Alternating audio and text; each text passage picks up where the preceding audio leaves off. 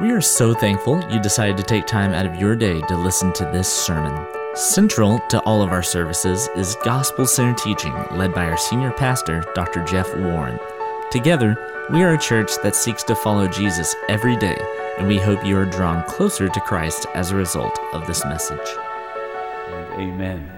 I hope you'll grab your Bible. You can, in fact, go there to 1 Samuel's where we're going to end up. We're starting a new series today. You can see there. We're just calling it Power, looking at the life of King David. Now, tell me this. Many of you have heard this. Power corrupts, and absolute power corrupts absolutely. Now, I wonder how many of us know who actually said that. He wrote it. The context of that quote is actually very interesting. The actual quote comes from Lord Acton, 1887. He was writing of history of the church, and he was writing specifically about the Inquisition. And the idea that he was presenting to a bishop, he was stating uh, this, this idea that a person's morality lessens as their power increases. And he was saying, let's not write a revisionist history when it comes to certain politicians or certain popes, even, or Christian leaders. Let's be honest. And he was talking about, writing about the Inquisition, and he said, Hey, not everything that the church has done or godly leaders have done has been godly. In fact, it has been unethical, even evil along the way.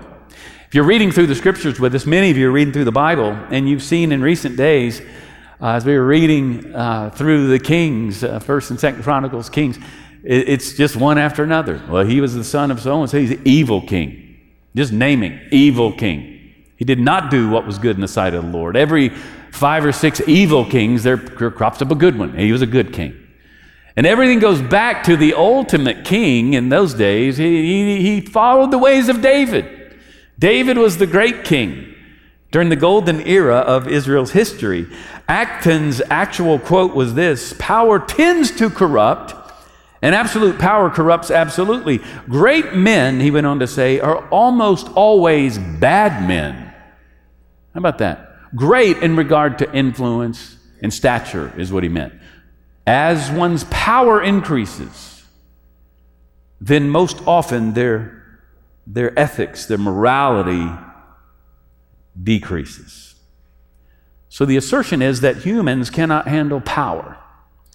And I, I, I, would argue biblically, we could confirm this biblically. We're not created to have an unrestrained power.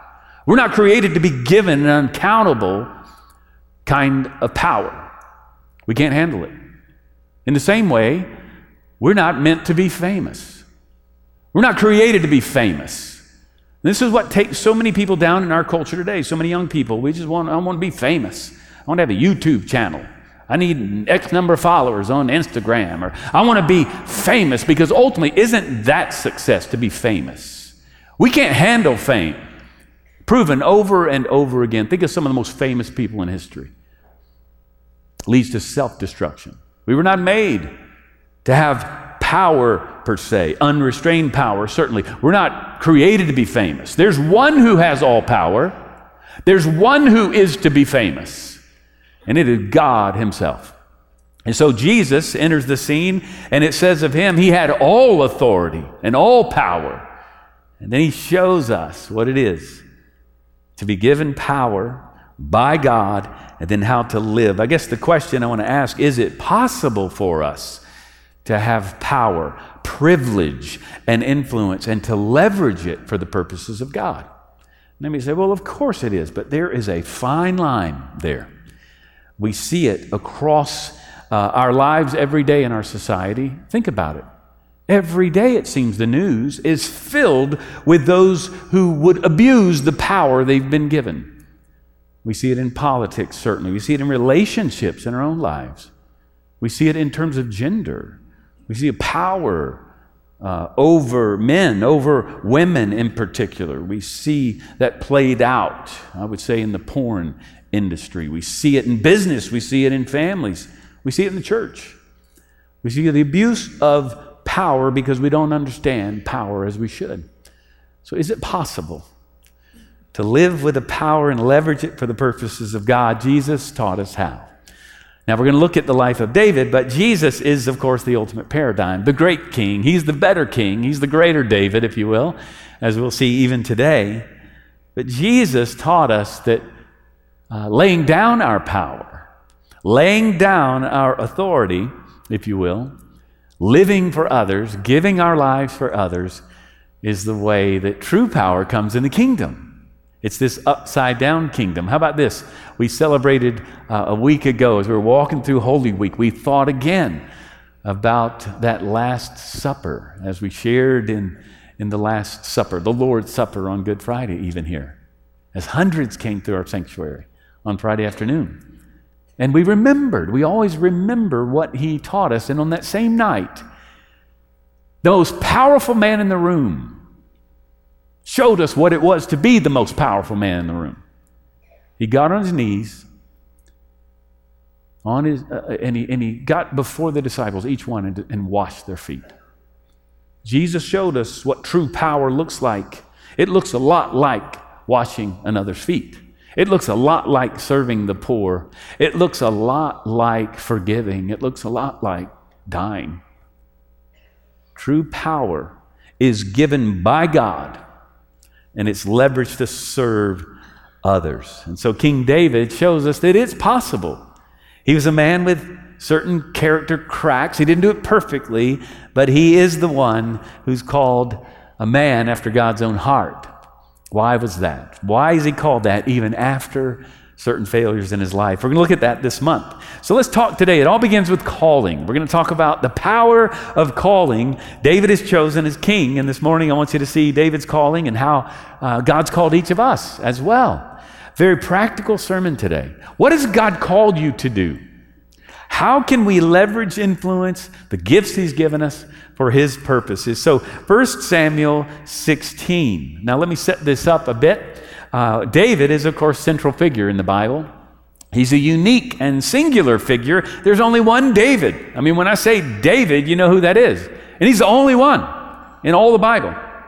He is David. It's kind of like Jordan, Tiger, you know, LeBron, okay?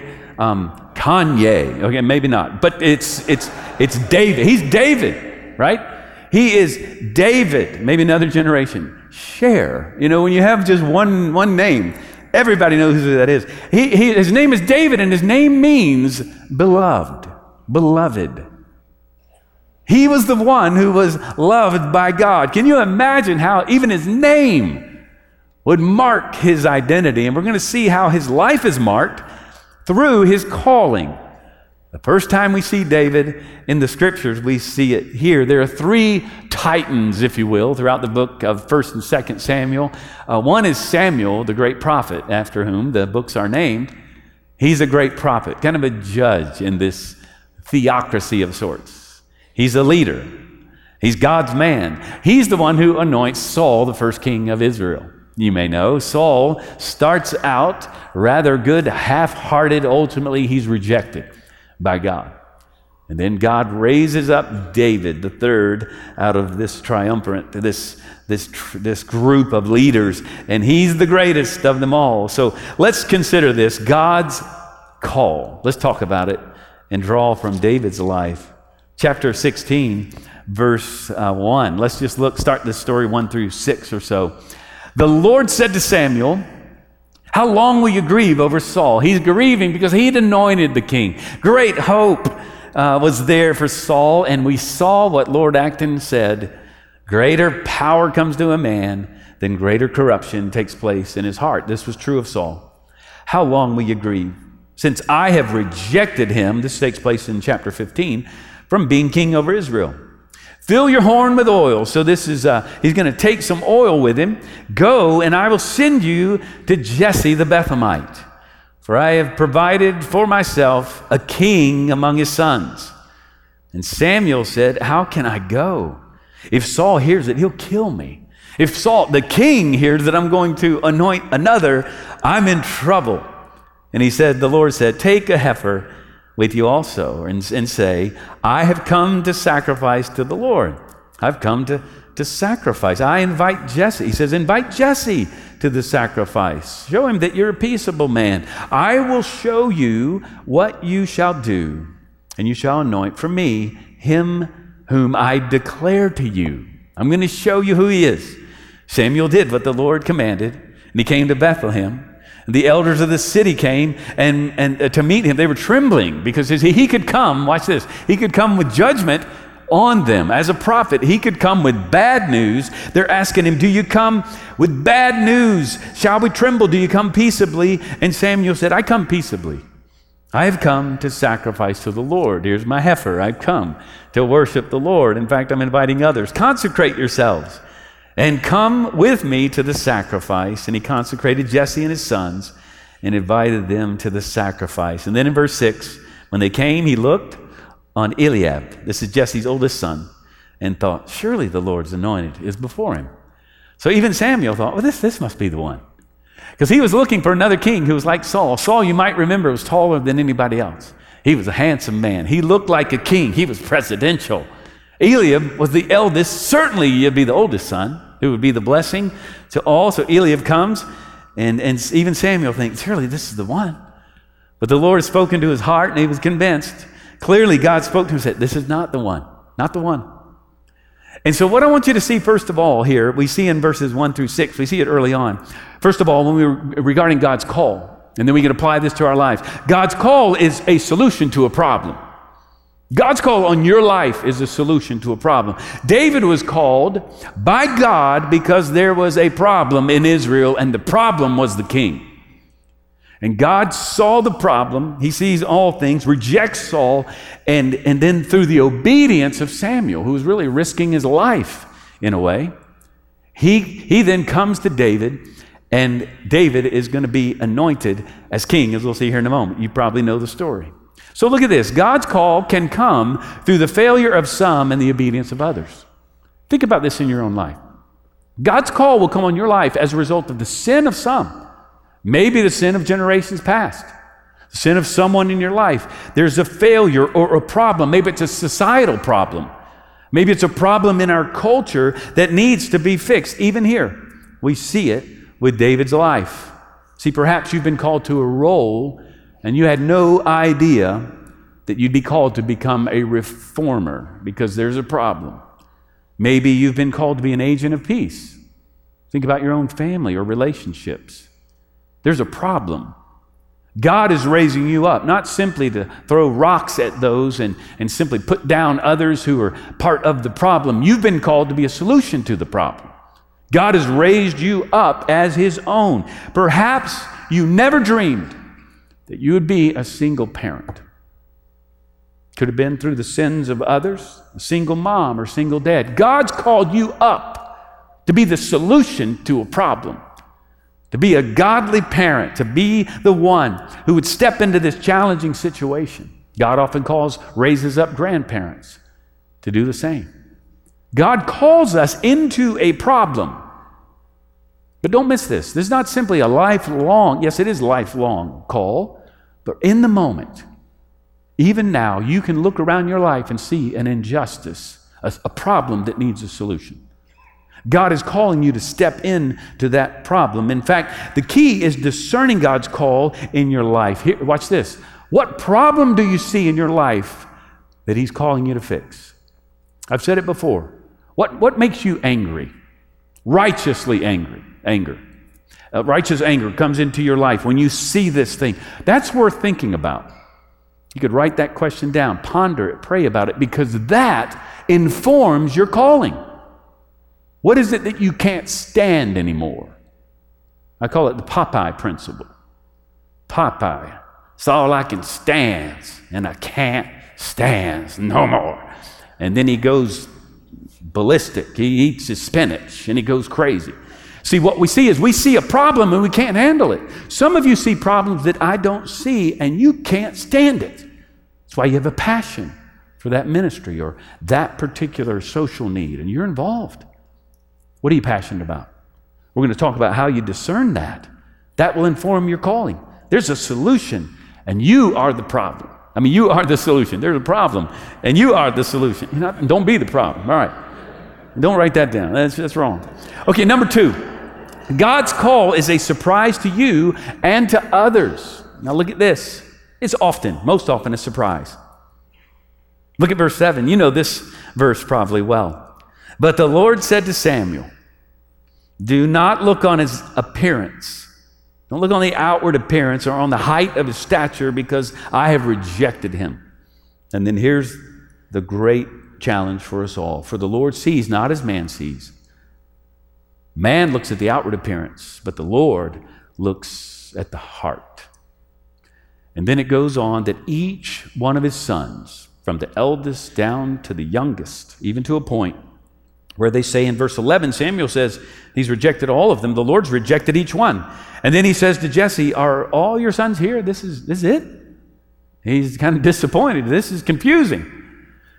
And then Jesse says, Behold, we, there's one more. He's the youngest. Uh, surely not him. He's the young one. He's, in fact, he's out keeping sheep. And Samuel said, Hey, send him. Bring him in. In fact, we won't sit down until he's here. So, David, watch this. David has to go and, and consecrate himself. They're, they're entering into this ceremonial dinner. It's a sacrifice, it's a, it's a worship gathering. And he had to go then clean up. He was out in the fields. He's dirty. He's a shepherd. They're waiting. I they're waiting to eat. They can't sit down to eat till David gets there. It's kind of like someone, I was always accused of this still in my own family, but growing up, I'd just pray too long before the meal. You got to get on with it. Man, we got, I mean, dinner is served. You got to stop praying. That's what's happening here. Get David here. Where is he? We're not sitting down until he gets here. And then David comes, and then you know how this story goes in verse 12. This is the one, is what Samuel says. The Lord says to him, Arise, anoint him, for he is the one. David is the one that's chosen. I want you to see this. Not only is God's call a solution to a problem, God's call is a surprise to you and to others. Look at this. They can't believe it. Now, here's what I want to say. Let me, let me offer this parenthetically. God's call on our life to each one of us is first a call to salvation. That's the primary call. And, we are all surprised by this. Uh, we understand the love of God, but the Bible says, For all have sinned and fallen short of the glory of God. There's none that are righteous, not one and that God would choose us, that Christ would come to rescue us. His call on us surprises all of us when we understand how holy He is and how sinful we are. God surprises us by calling us into His family. This is the good news of God for you today. He's calling you into His family. Are you a member of His family? Have you received His grace? I've talked to some, even recently, I talked to a young man who was struggling with his salvation. And I said, Well, what would keep you from, from, from receiving Christ? And, and he said, Well, I'm just, I'm, I'm not, just not worthy. I, I'm not worthy of that kind of love. I said, You got it. That's exactly right.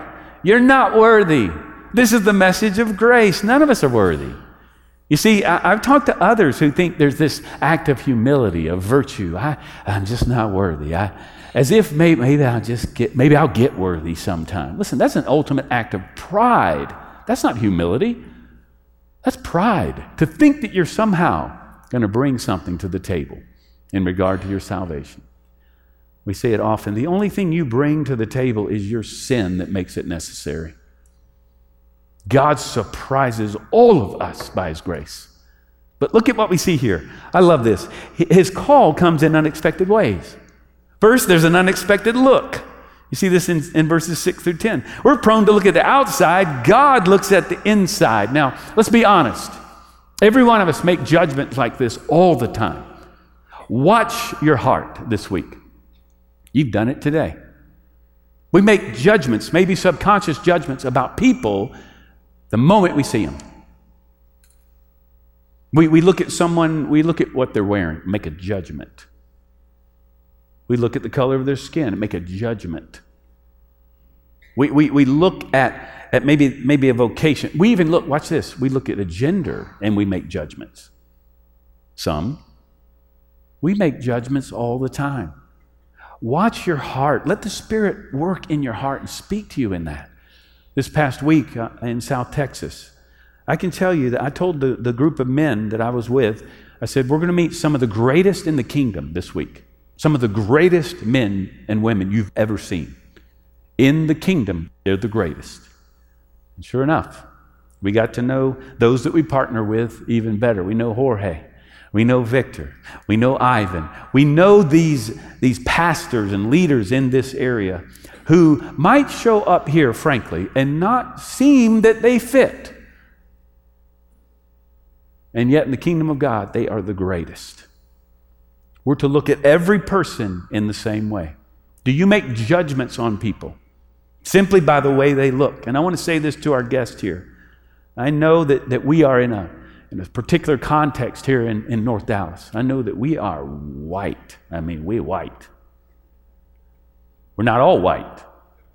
And we, we, we, we, we, we want to hear, I want you to hear this. You're welcome here. If you don't feel like you belong, you don't look like others here, you don't, maybe you don't feel like you're, listen, you don't have to dress up to come here. You come as you are. You don't have to wear expensive clothes. You don't have to, you don't, you come as you are. This is the way of Jesus. And we want to be a church, Park Cities Baptist Church, fling wide the doors of grace. We invite everyone to come. Jesus says, everybody come. And we want to be that kind of a church. We're a loving church, a gracious church. We welcome all people. There's an unexpected look when God calls. Look at this an unexpected time. We see this in David's life. He's the youngest and was not yet ready, not even ready to be king. And here's what's interesting nobody really knows, it's not explicit here. Samuel knows he's coming to anoint a king. I, I wonder what others were thinking there. Maybe they knew Jesse's family. He kind of wanted to go, you know, under the radar so that Saul wouldn't necessarily know. Do you realize that David doesn't become king for another 15, 20 years? He's on the run during that time from the king, even though he blesses the king, as we'll see here in a moment. Unexpected time. Here, here's what I want you to see. There, there's a time that we think, I'm too, too young. Some of you think, I'm too young. I'm too young to be called by God to step into that certain situation or to bless that person or to do anything about that. You're not too young. Maybe I'm too old. That's the problem for many. I'm done. I'm too old to be called into some area of ministry to do something, some new season of your life. Maybe you're like David. There's a calling on your life and there's a season of preparation, but now is the time to say yes and then to move towards that calling, the season of preparation. We'll talk about how to listen to Him, how to understand that, discern that here in just a moment. Well, not only is there an unexpected look, a time, there's an unexpected hero. Now, watch this. I love this. I want, I want us to be clear about this story. I want, I want to help us in terms of understanding how to read biblical narratives like this that talk about certain characters. We might call them Bible heroes. There's a hero in the story. He's an unexpected hero. And what we do is we read this, we even can teach our kids this. We're going to look at David and Goliath next week. Hope you'll come. We often say, hey, be like David. Go out there and you attack your giants. Step into your fear. Overcome your fears. Be like David. Good luck with that, right? Get better. Work harder. It's possible to leave a sermon. It's possible to leave a connect group, a Sunday school class, and say, wow, I just, I got to work harder. I can get better. What a beatdown. Listen, be encouraged. There's a hero in this story, and it's not David, it's God. God is the hero of this story. I hear this a lot, even in Christian circles today. Be the hero of your own story. I'm, I'm hearing young women reading books, reading blogs, whatever else. Hey, you, go, girl, you be the hero of your story. Listen, to the degree that you're the hero of your own story, is the same degree to which you will experience anxiety, failure, comparison, and, and shame in your life. God has not called us to be the hero of our story. Men hear this be the man. Well, Okay, I, I, I get that, but watch what happens here. Look at verse 13. Do you know, first reading, we don't know who David is yet. We, haven't, we don't know who he is. We haven't seen his name. Until right now, look at this, verse 13. Then Samuel took the horn of oil and anointed him in the midst of his brothers, and the Spirit of the Lord rushed upon David. First time we hear his name. I think that's interesting. Spirit of God comes on him. Now we know his name. Now he matters. Not before then. From that day forward, and Samuel rose up and went to Ramah. The Spirit of God comes upon him. I think there's this special favor. You know, the Spirit of God now lives in us. The Holy Spirit lives in us. It doesn't say in him, it says upon him. There's a blessing upon him. From that day forward, David, by the Spirit of God, is chosen, marked. God chooses David. David didn't choose God. You don't choose God, He chooses you. God chose Moses. God chose Daniel. God chose Esther. God chose Mary, John, Paul. He chooses you and me. God does the choosing, we do the obeying. And we don't look at somebody else's call. I wish God called me to do that. I wish He'd call me. No, He's designed you to serve Him, and His call upon your life, like David, is His calling. Now, look, thirdly, look at this. God's call is always to serve others. So, if we had time, we'd walk through this latter part. You can see it here, verses 14 through 23. Look at how David serves Saul. This is fascinating to me. So, the Spirit of God comes on David, and in verse 14, the Spirit leaves, departs Saul. And then Saul is troubled by this tormenting spirit. It's a harmful spirit that torments him. So he needs comforting. So, different ones, he, he needs help. And so the servants, watch this, others point to David ultimately. He's skillful in playing the lyre. Now, the lyre would be like in our day, like the acoustic guitar. He's playing the guitar. something you could take with you, play anytime. And I believe by this point, David is already writing worship songs to God. Even as a teenager, we think he is here. He's skillful in his playing, like those who play instruments here every Sunday. He's, he's honed his craft. He plays beautifully. And I believe he's writing and playing, even singing worship songs. Saul wants him in his court, so he comes. It says, then uh, he's a man of, of good presence, he's a, he's a man of valor. And he comes, and, and the Lord is with him. They're telling Saul. So Saul says, Send him to me in verse 19. Send David. Send him to me. He's with the sheep, but send him this way. And Saul loved him greatly, and he became his armor bearer. This is like a, a close personal attendant to the king. And he remained in his servant. He wanted him to stay, stay here with me. Notice Saul was not at his anointing, right? So Saul was refreshed and was well, and the harmful spirit departed him, it says there in verse 23. David would play, I believe, his worship songs. Saul would be caught up in that. Peace and joy would come into his life. I, am guessing it's in part why you come to worship. Just the music alone is so, is, is such a blessing, so encouraging to the soul. It's why our choir, it's why you come every Wednesday night, right? To rehearse. It's worship. It's, it's hump day, but you worship the Lord. As, as Stephen leads our choir and our orchestra, yes, I'm comforted by the words of our songs. This was the way it was with Saul. So David blesses him. Our calling, your calling, is to serve others. Always tied to serving others. Later, Asaph, watch this. Asaph is a, is a worship leader. He's a, he's a hymn writer, a, psal, a psalmist. And we see in Psalm 78, you can see it there on the screen. Watch this. He's writing a summation of David's life, really, his calling. And look at what he says. He, God, chose David, his servant, and took him from the sheepfolds, from following the nursing ewes. He brought him to shepherd Jacob, his people, Israel, his inheritance. With upright heart, he shepherded them and guided them with a skillful hand. I love that passage. Listen to how it describes David. It describes you and I as he calls us. Look at this.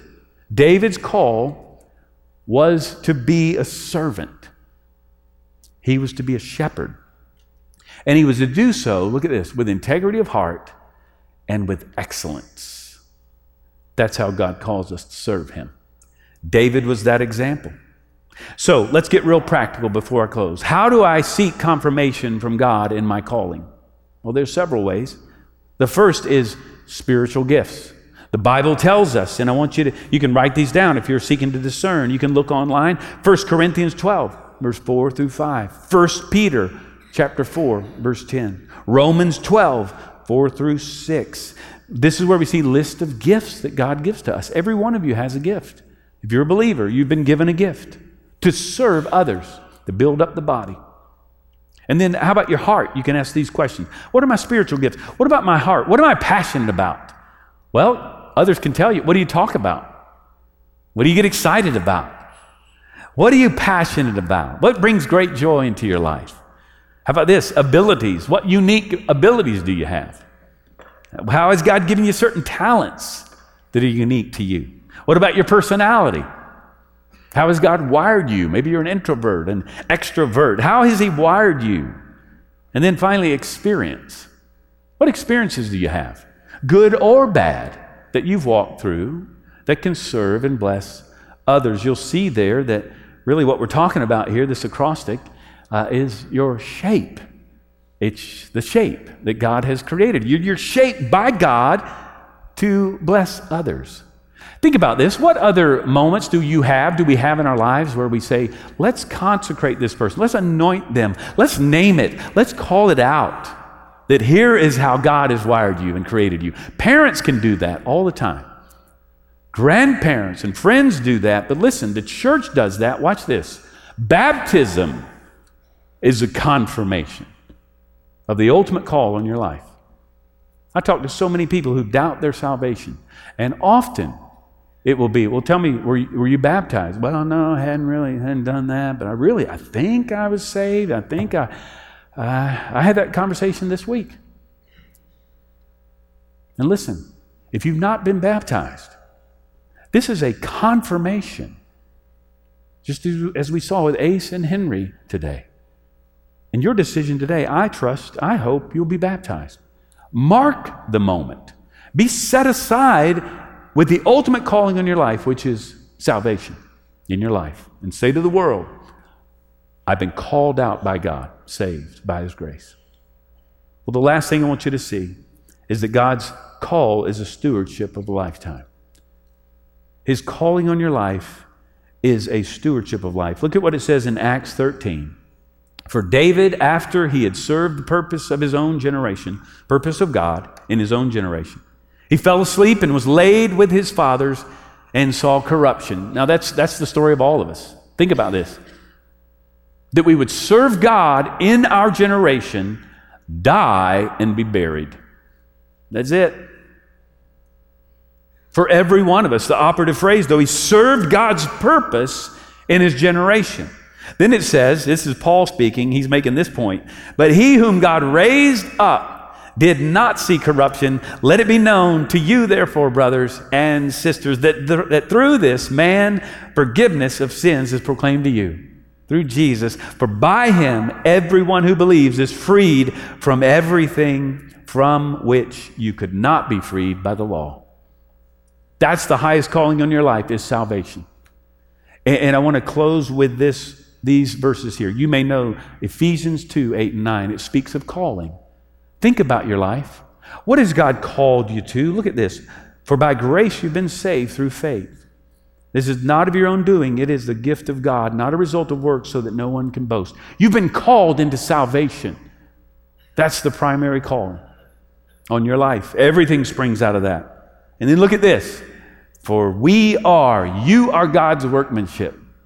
We've said it. This word is poema in the Greek. It means poem. You're his story. You're his artwork created in Christ Jesus for good works. Look at this, which God prepared beforehand in advance that we should walk in them. God has planned for you to live out his calling on your life before you were born. Now, I, I used to read this. I had this, this, this this aha moment this week as I was reading. I thought, well, that's just, wow, sovereignty of God. He already knows what I'm going to do. No, watch this. He has designed you. This is what this means. He pre wired you to accomplish His purposes. That's why this shape on your life is so important. He gave you the personality you have for His purpose.